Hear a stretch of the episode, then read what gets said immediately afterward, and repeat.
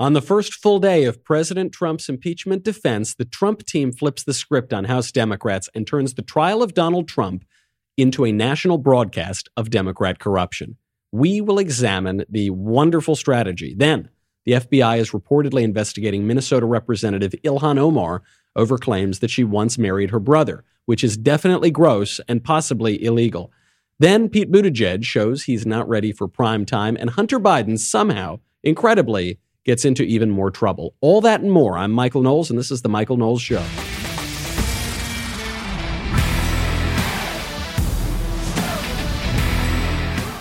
Who boy, do we have a lot to get into today. What a roller coaster we went through yesterday on the Trump impeachment defense. Started off very slow. I was sweating. I was nervous. I thought it was not going well at all. And then the Trump team just kicked it into high gear during prime time. We will get to all of it. We will get to the very smart strategy all around. But first, I've got to thank our friends over at Robinhood.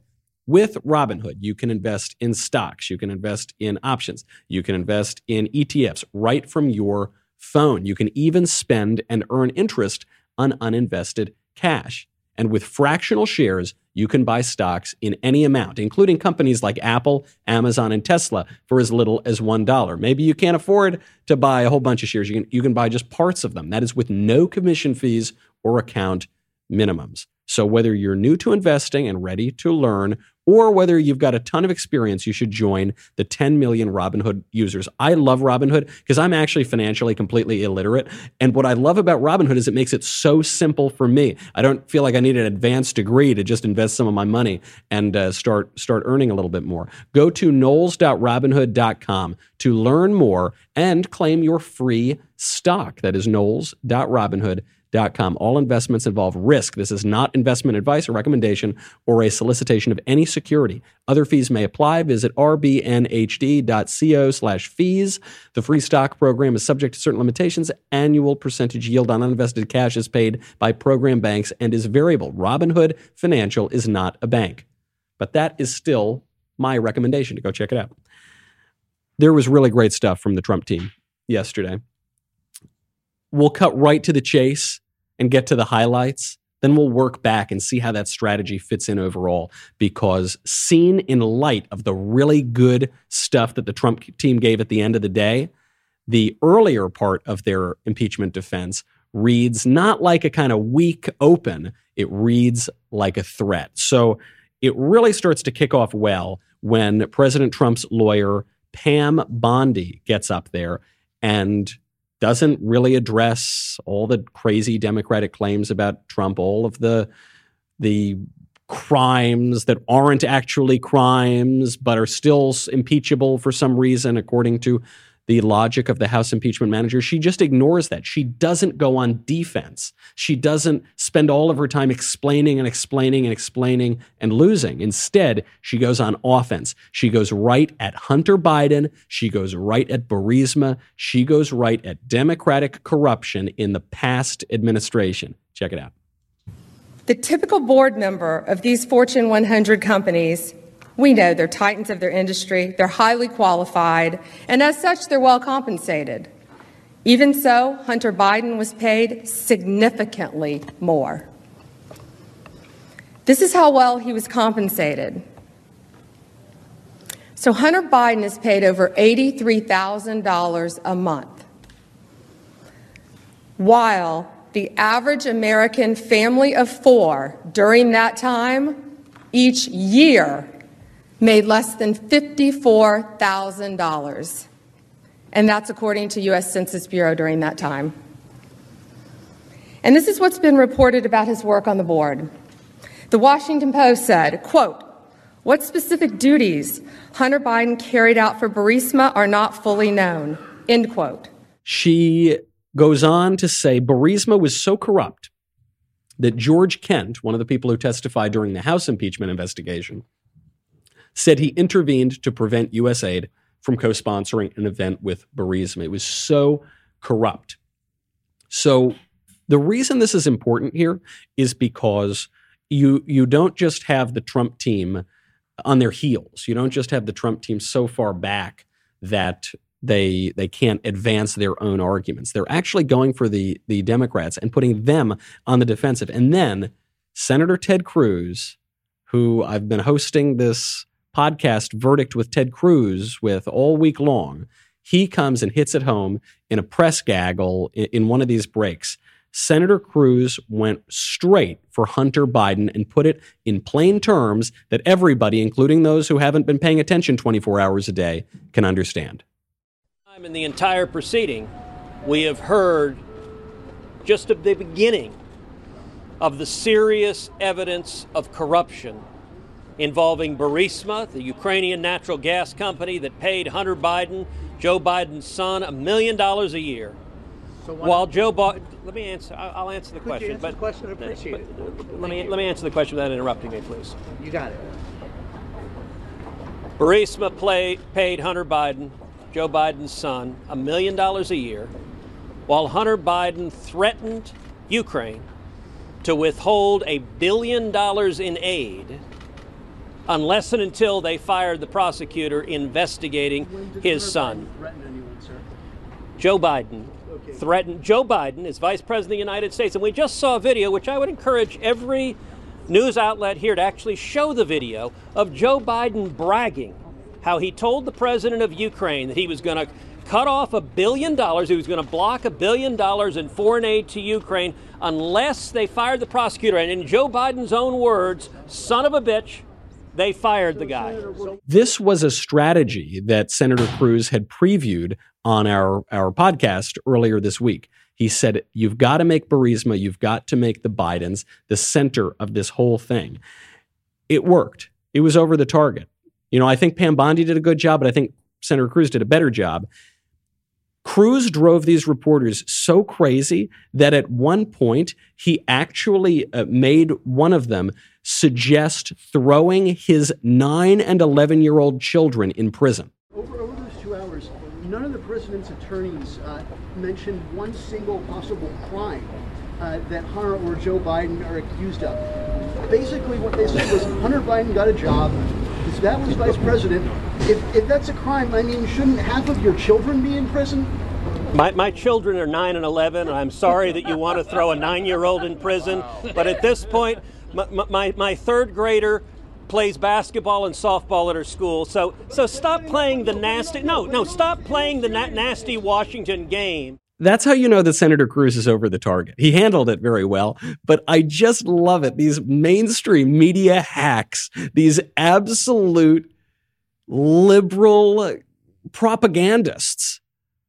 They get so angry that, Hunt, that, that Senator Cruz has identified the real key in the impeachment trial, which is not answering all this BS from the Democrats, but actually going after their whole corruption, which was at the center of the phone call to get the investigation that got us the impeachment in the first place, right? Go right back to the heart of it all.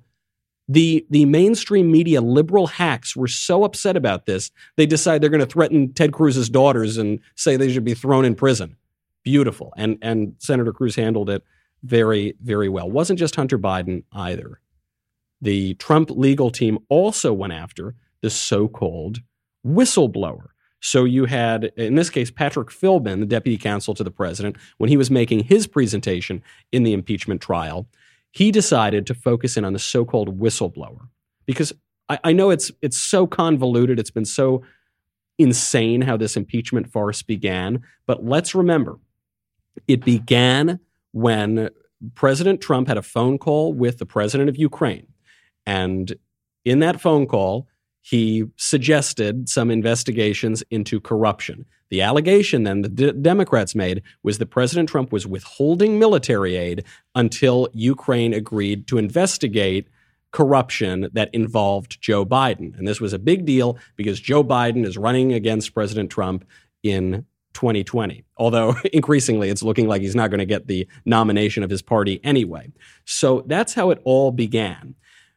There was a so called whistleblower who heard this phone call with Ukraine and made a big deal out of it, and that's how we got impeachment. So, so Patrick Philbin, the, this lawyer for the president, starts asking about this whistleblower. Who is this guy? If he's at the heart of this whole thing, why don't we know anything about him? Here's Philbin. Whistleblower who we haven't heard that much about. who started all of this. The whistleblower, we know from a letter that the Inspector General of the intelligence community sent that he thought that the whistleblower had political bias. We don't know exactly what the political bias was because the Inspector General testified in the House committees in an executive session, and that transcript is still secret. It wasn't transmitted up to the House Judiciary Committee. We haven't seen it, we don't know what's in it. We don't know what he was asked and what he revealed about the whistleblower. Now, you would think that before going forward with an impeachment proceeding against the President of the United States, that you would want to find out something about the complainant that had started all of it. Because motivations, bias, reasons for wanting to bring this complaint could be relevant. Yes. Thank you. Exactly. That's right. That's right. That's what this is about. So, Patrick Philbin, Pam Bondi, they are putting the Democrats on their heels. And then Philbin, by the way, he tees it up. He says, Why aren't we asking questions about the whistleblower? And then he starts to go after him with details because we all have a pretty good sense of who this whistleblower is. Seems like he had connections to Joe Biden. Seems like he was leaking out of the intelligence community. And Philbin goes right for him. Recent reports, public reports, suggest that potentially the whistleblower was an intelligence, commun- intelligence community staffer who worked with then Vice President Biden on Ukraine matters, which, if true, would suggest an even greater reason for wanting to know about potential bias or motive for the whistleblower. That's right. So he actually starts doing it. He says, We need to start asking questions. And then he asks the questions. We need to start looking into this whistleblower. Then he starts looking into the whistleblower. We need much more of this in this impeachment trial. This is actually President Trump style. This is the sort of thing that President Trump does. And we'll actually see an example of that in a little bit.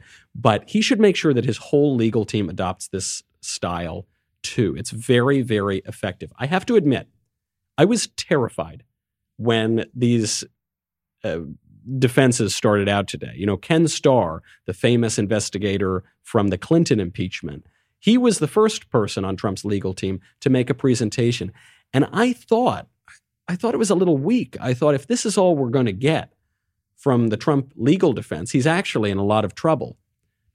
But when you look at Ken Starr's opening arguments, in the light of the later arguments, which go right after Hunter Biden, go right after the whistleblower, then you see there was actually a brilliant strategy here in Starr's opening arguments. Because his arguments, they played almost like a law school lecture they played almost sort of philosophical, taken out of context. But when you look at them in context, they were a threat to Democrats. We'll get to that in a second. First, I got to thank our friends over at Daniels. You know how much I love Daniels. How you carry your personal items can make you look prepared, adult, mature, like you know what you're doing, or like a slob. Are you still carrying around some old college backpack? when you go to work? You show up at your job and it's like your mother packed your backpack for you? If so, grow up, kids. Come on, I'm sorry. I know this is tough love, but you need it. Get a briefcase. And when you get a briefcase, there's only one choice Daniels. Daniels, based in New York City, makes leather briefcases for the modern professional. They're they're just magnificent. I've I've had a lot of really nice briefcases in my life. I've gotten them as hand me downs and gifts and stuff.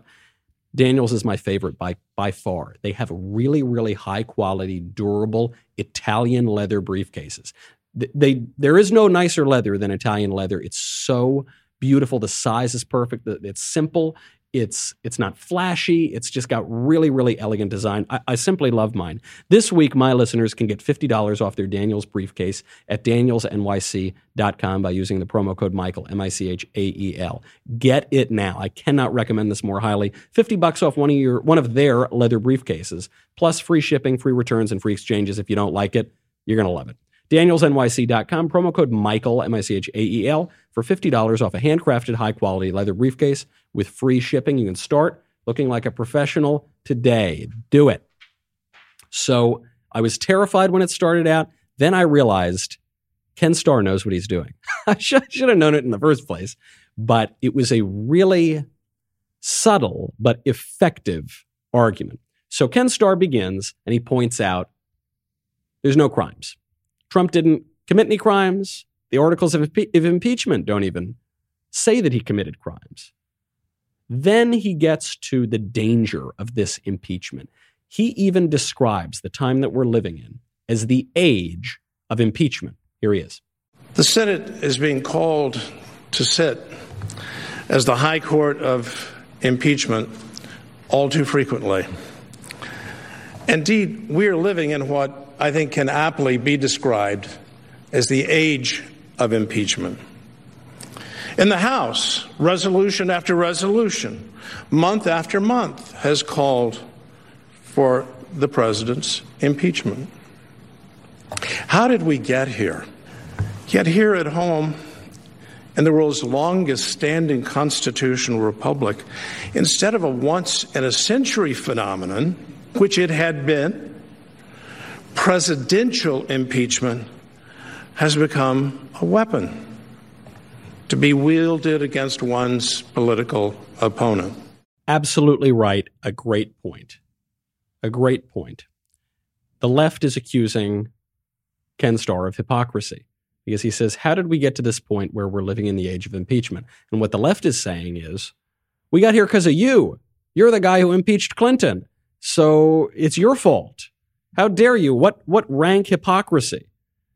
It's not hypocrisy, it's experience.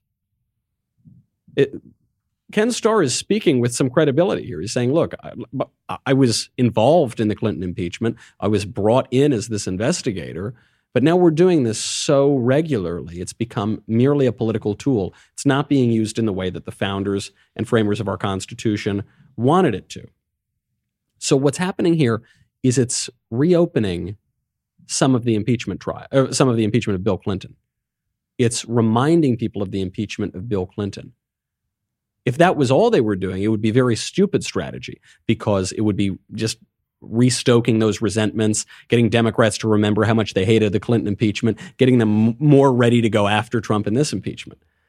But that's not what it was doing. What this opening did was get all of that out of the way and set the stage of these constant impeachments as a real danger to the republic because we're now just going to be living in a system where the Congress throws out whatever president it doesn't like. That's not the system that our founders wanted, but that's the system we're getting into now. Ken Starr says that would be a very bad thing. In fact, he goes so far as to say that impeachment is hell.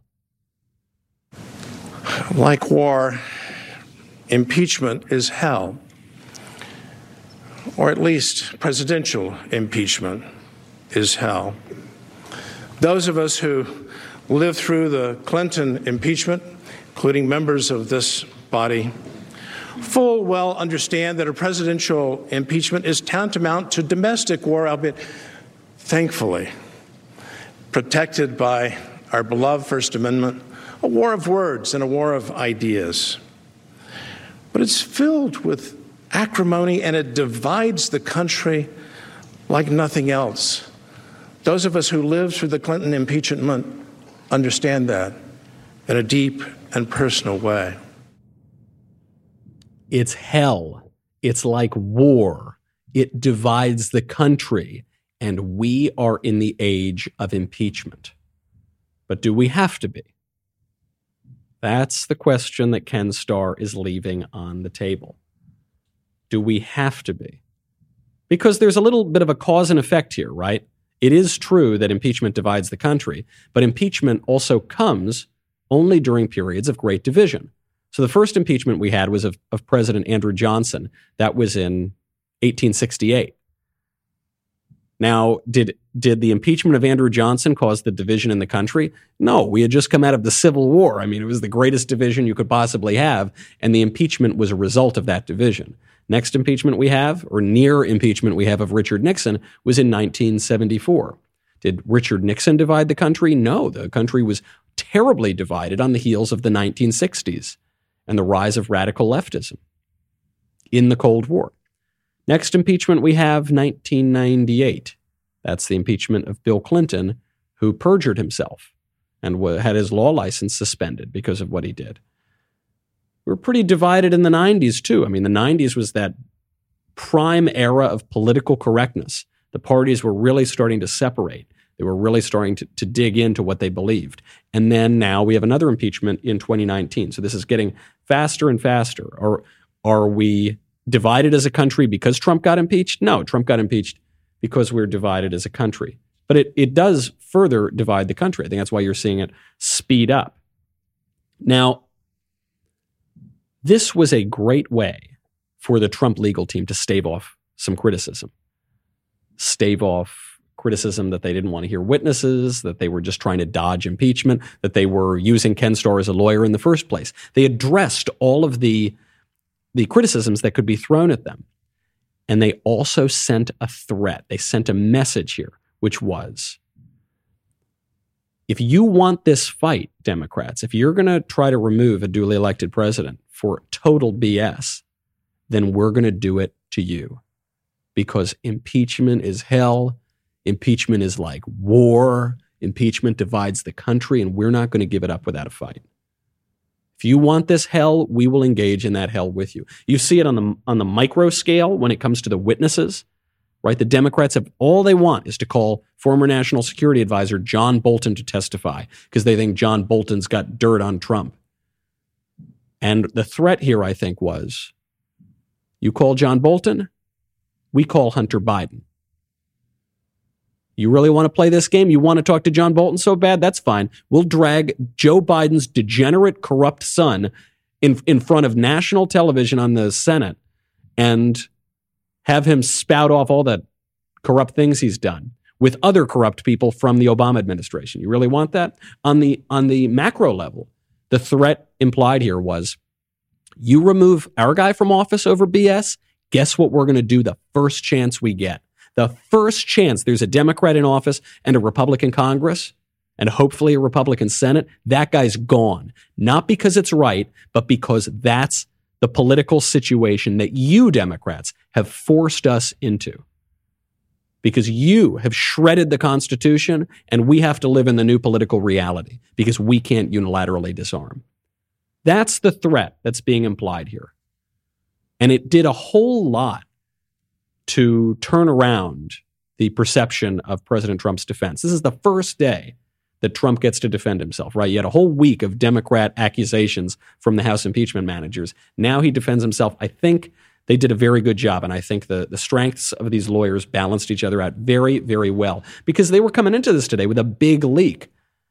There was this big leak to the New York Times from former National Security Advisor John Bolton's forthcoming memoir that said that Trump tied military aid in Ukraine to the investigation of Joe Biden which, by the way, would be perfectly fine if it did, but it created a whole lot of headlines here, right? So that's what they were going into. And as a result of that, leaked to the New York Times, obviously highly coordinated to maximize damage to President Trump's impeachment trial, to try to extend this thing so that Democrats can go on a fishing expedition because Democrats have come up empty so far. Three years later, they got nothing.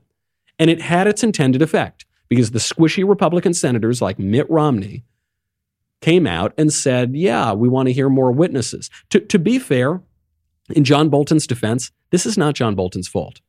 Look, he put it in the book. Maybe he should have waited to publish the book.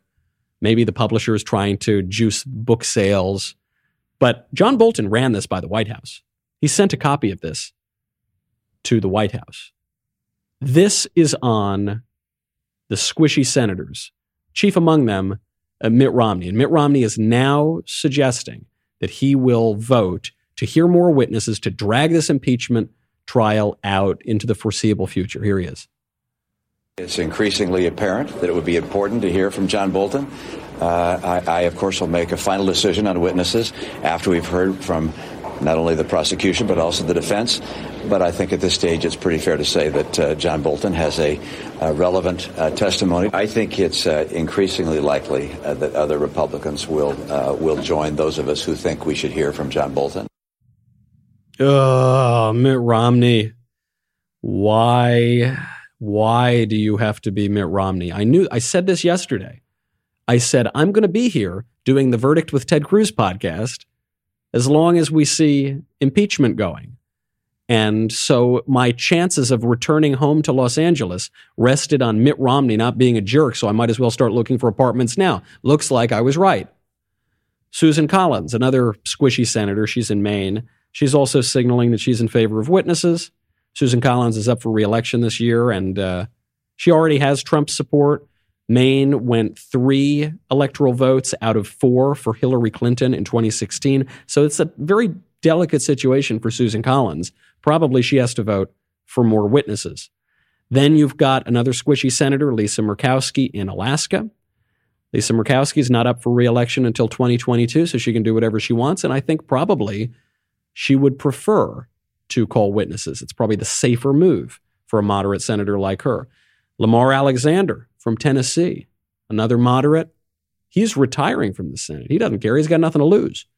He has no reason not to do what he wants. He's got no reason to try to preserve his legacy. The safe choice for him, probably to call witnesses. So, right now, if nothing changes, it's looking like we might get witnesses and we might get a longer impeachment trial. It is going to be up to these guys, these four senators. Maybe some others could be swayed too. So, today, Trump's big defense day, Trump offered a very strong defense right out the gate. It was strong. It was strong because it was an offense. Started out by setting the stage, then he went for the jugular. It should all be offense from here on. It should all be Hunter Biden and Burisma and the whistleblower. It should be all pressure on Democrats. Ronald Reagan used to say, when you're explaining, you're losing. So when you're defending yourself, when you're on your heels, you're losing. Queen Elizabeth has a phrase that she's reportedly fond of saying, which is never complain, never explain. You're always pushing what you want forward. Trump team did that today. Uh, Trump does this strategy personally. He actually just did it with regard to Ilhan Omar, who may have married her brother. Yuck. We'll get to that in a second. We'll get to why Pete Buttigieg is just absolutely blowing it and he's not ready for prime time. And we will get to Hunter Biden somehow getting into even more trouble. And if this impeachment defense from President Trump keeps going the way it's going, he's going to be in even more trouble soon. Before we get to that, I want to talk about the pro life cause. While the pro abortion activists shout their abortions on national television and refer to preborn babies as parasites, pro lifers have fought back. All of us at the Daily Wire have spoken out in defense of life. Last year, Ben Shapiro addressed a crowd of 100,000 at the March for Life in Washington, D.C. And you know what happened as a result of that? Our advertisers were targeted by left wing media operatives. We lost a lot of revenue as a result. They were trying to shut us down and shut us up. This is a constant battle to protect pro life advocacy from the forces pushing abortion. Live Action has experienced the same thing. Live Action is one of the most important voices in the pro life movement. I, I personally support live action, and you should too. You know, they have, they have helped to expose Planned Parenthood and other abortion clinics for the horrific crimes, crimes rather, that they commit. Pro abortion activists have targeted live action and censored them on social media platforms when they don't succeed in kicking them off altogether. And that's why our dailywire.com members are so important. Your membership helps keep our cameras on and our microphones turned up, even when the left is pressuring our sponsors. You keep our pro life message from being canceled. And from now until January 1st, a portion of any dailywire.com membership will be donated to Live Action with promo code Live Action, easy enough to remember. So join dailywire.com and make your pro life voice heard. Head on over to dailywire.com. We'll be right back with a lot more.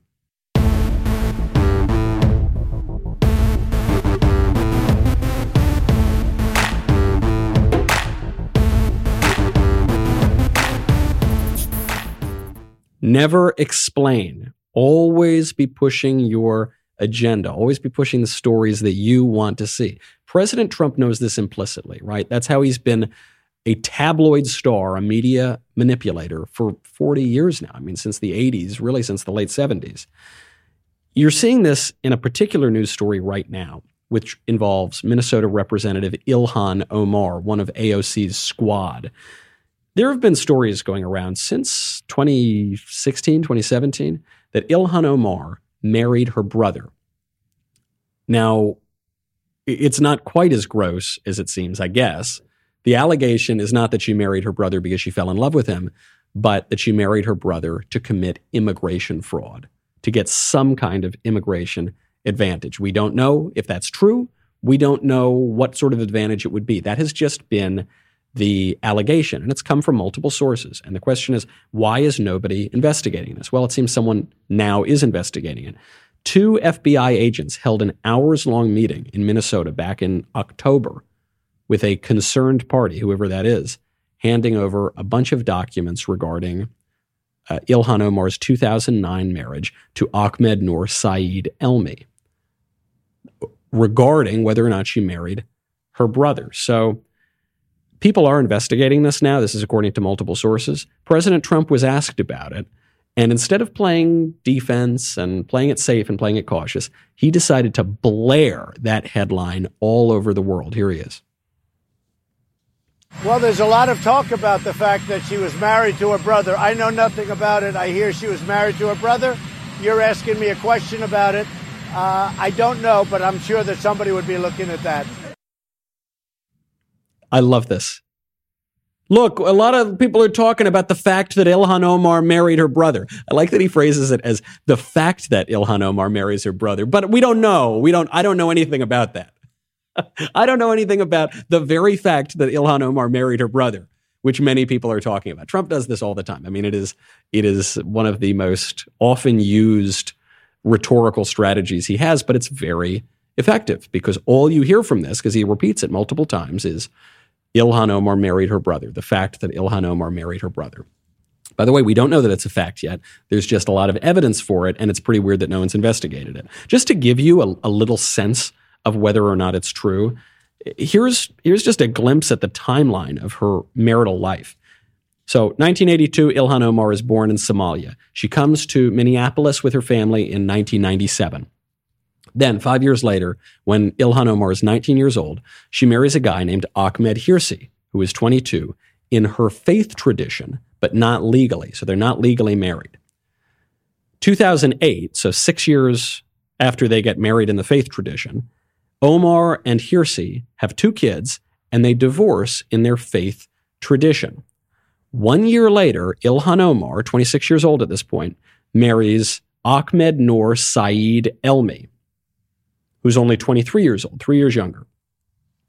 Then, two years after that, Ilhan Omar and Elmi end their relationship, divorce in their faith tradition, and do not legally get divorced until 2017. So, this is pretty weird, right?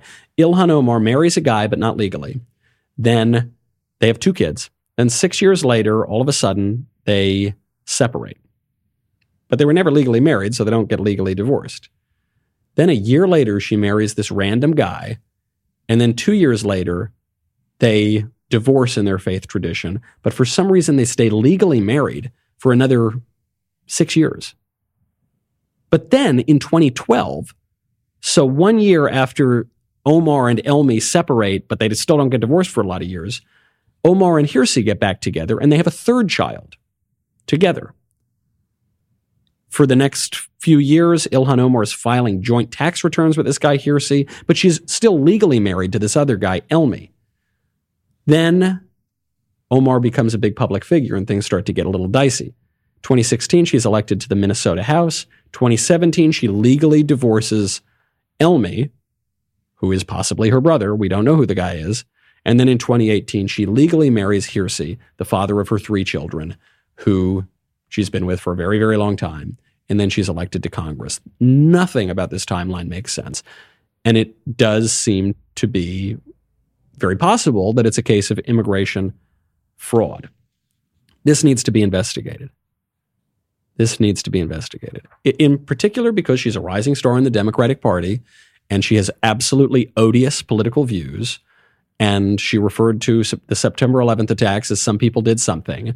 And she giggled while talking about Al Qaeda and Hezbollah. And she just, her views are just simply disgusting and repugnant.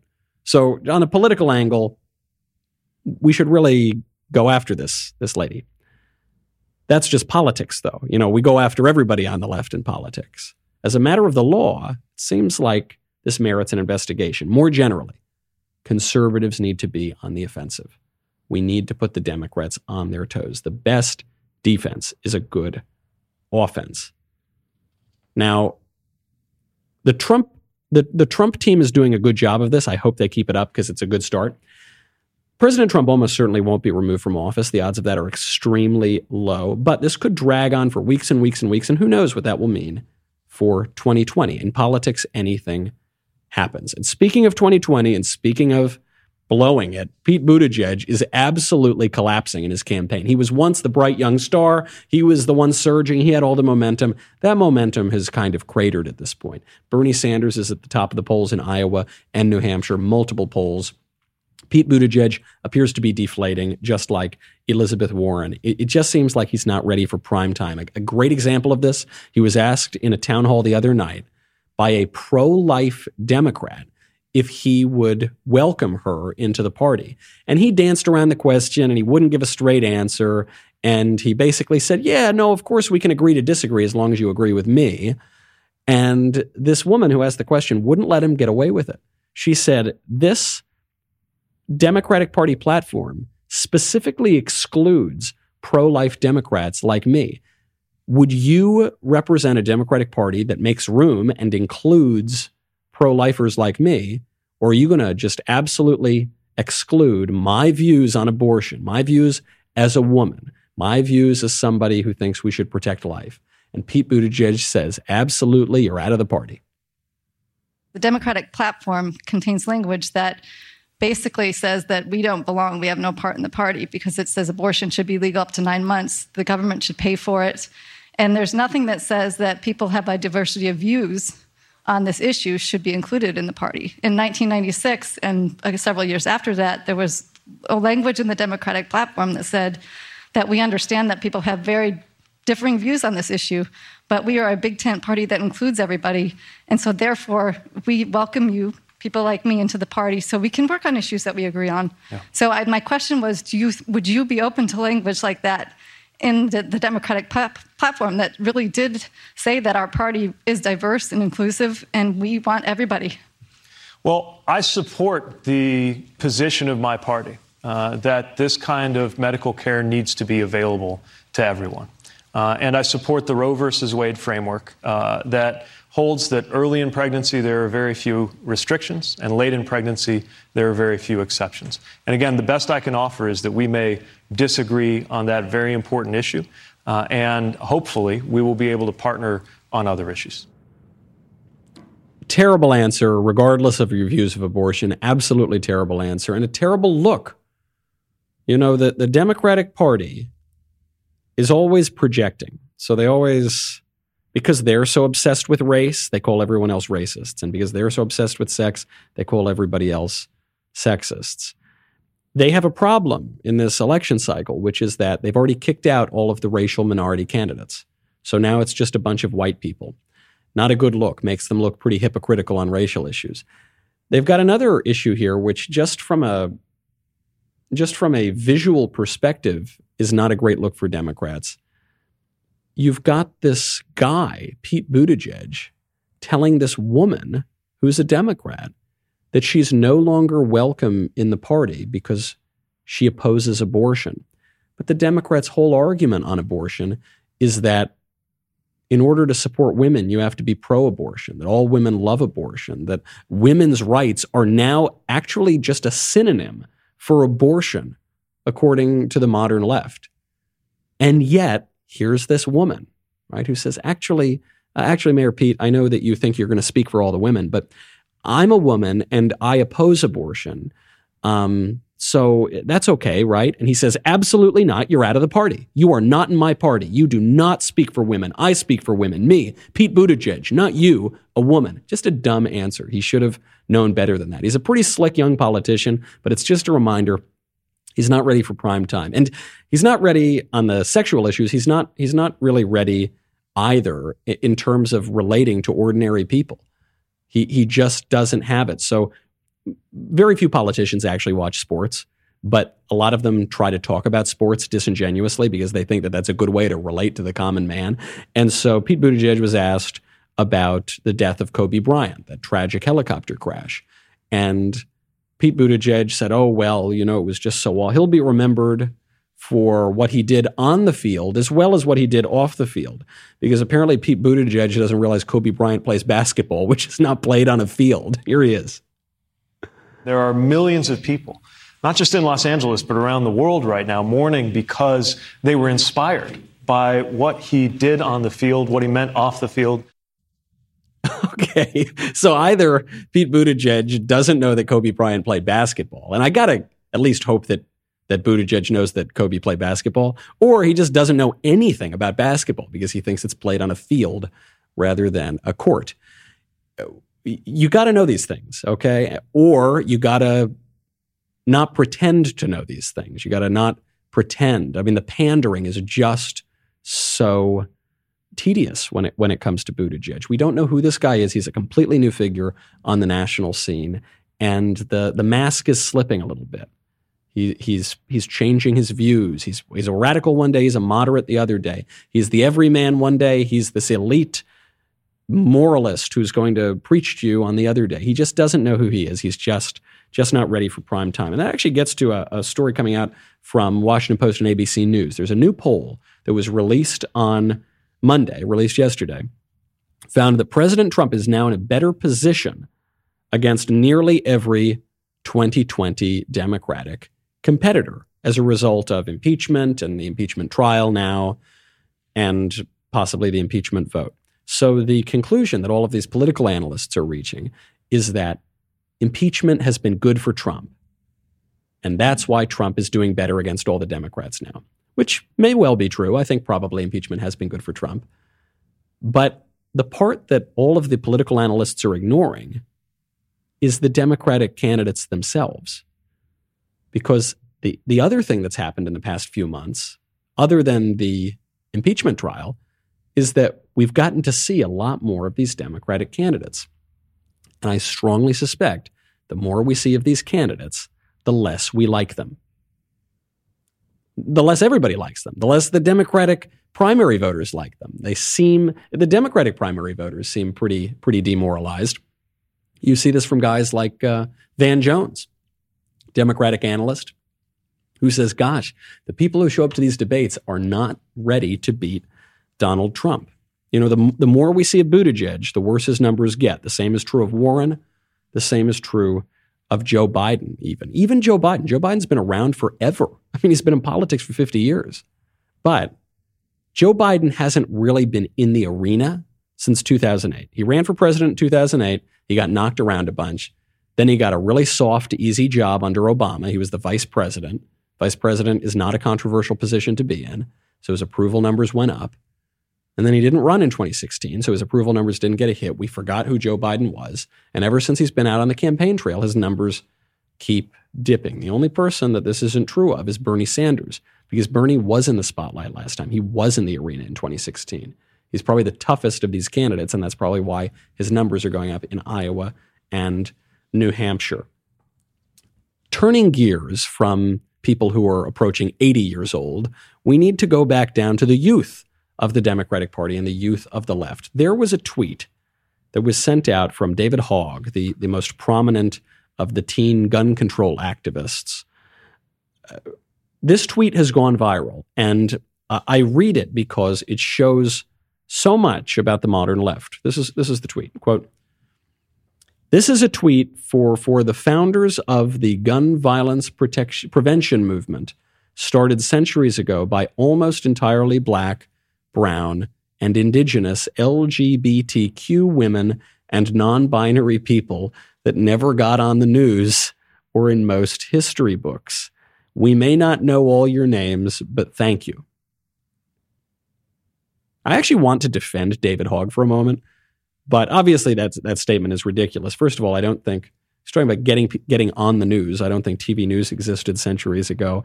I'm not sure how he would know that the founders of the gun violence prevention movement were almost entirely black, brown, and indigenous LGBTQ women and non-binary people. That seems like a really, really niche group of people to start the gun violence prevention movement.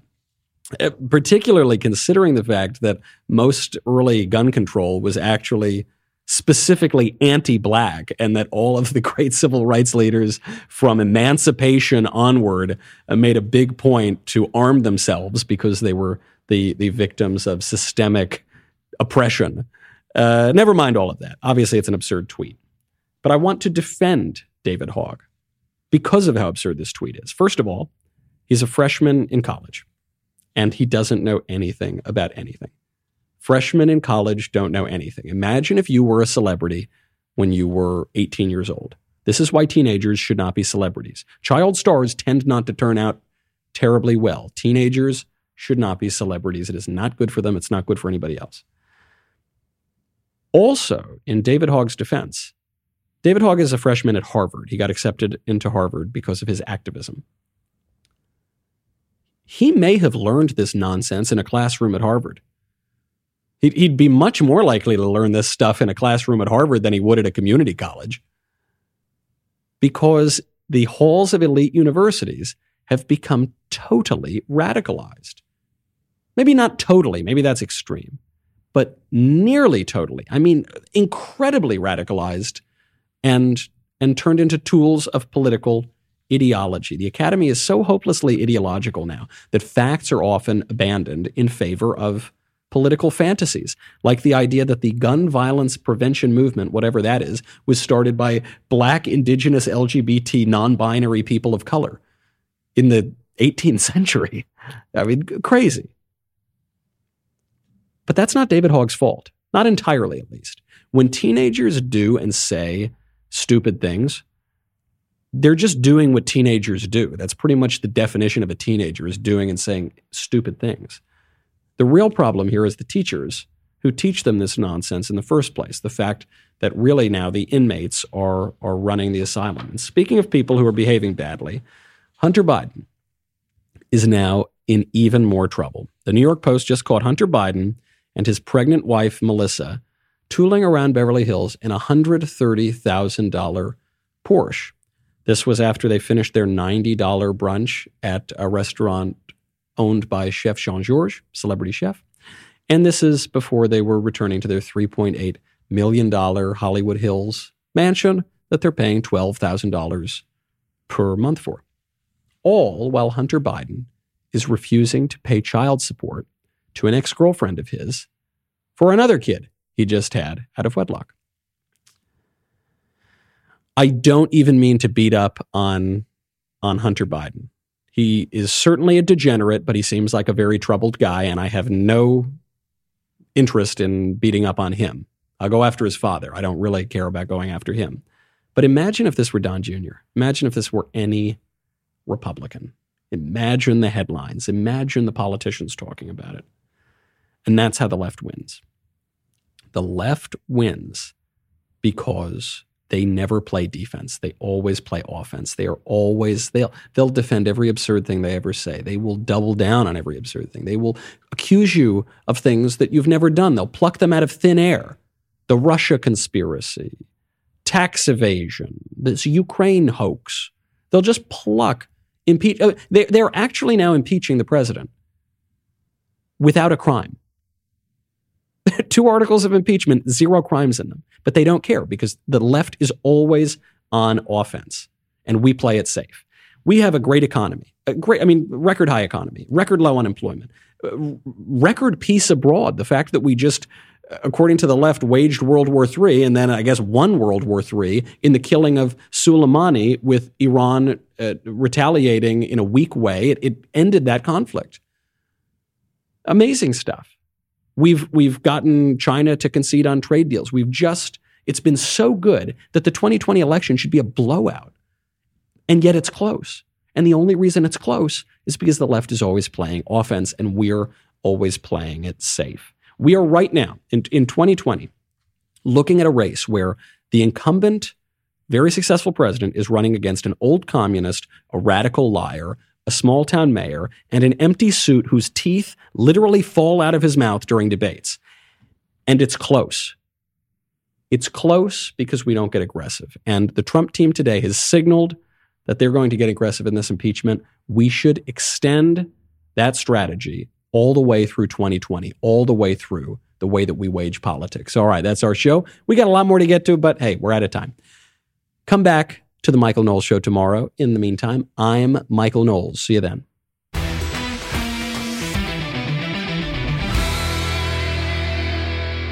If you enjoyed this episode, and frankly, even if you didn't, don't forget to subscribe.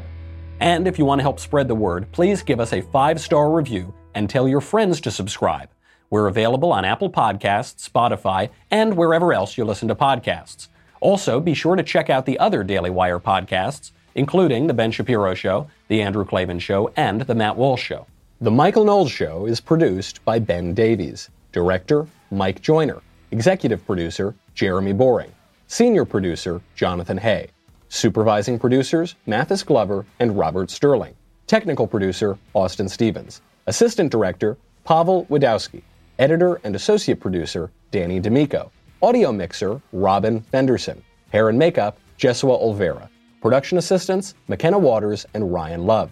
The Michael Knowles Show is a Daily Wire production. Copyright Daily Wire 2020. Hey everyone, it's Andrew Klavan, host of The Andrew Klavan Show. There's a new, utterly astonishing bombshell of a devastating revelation in the impeachment trial of Donald Trump for whatever the hell they're accusing him of this time. How many times do they think they're going to pull this stuff off and fool us? How stupid do they think we are? We'll find out on The Andrew Klavan Show. I'm Andrew Klavan.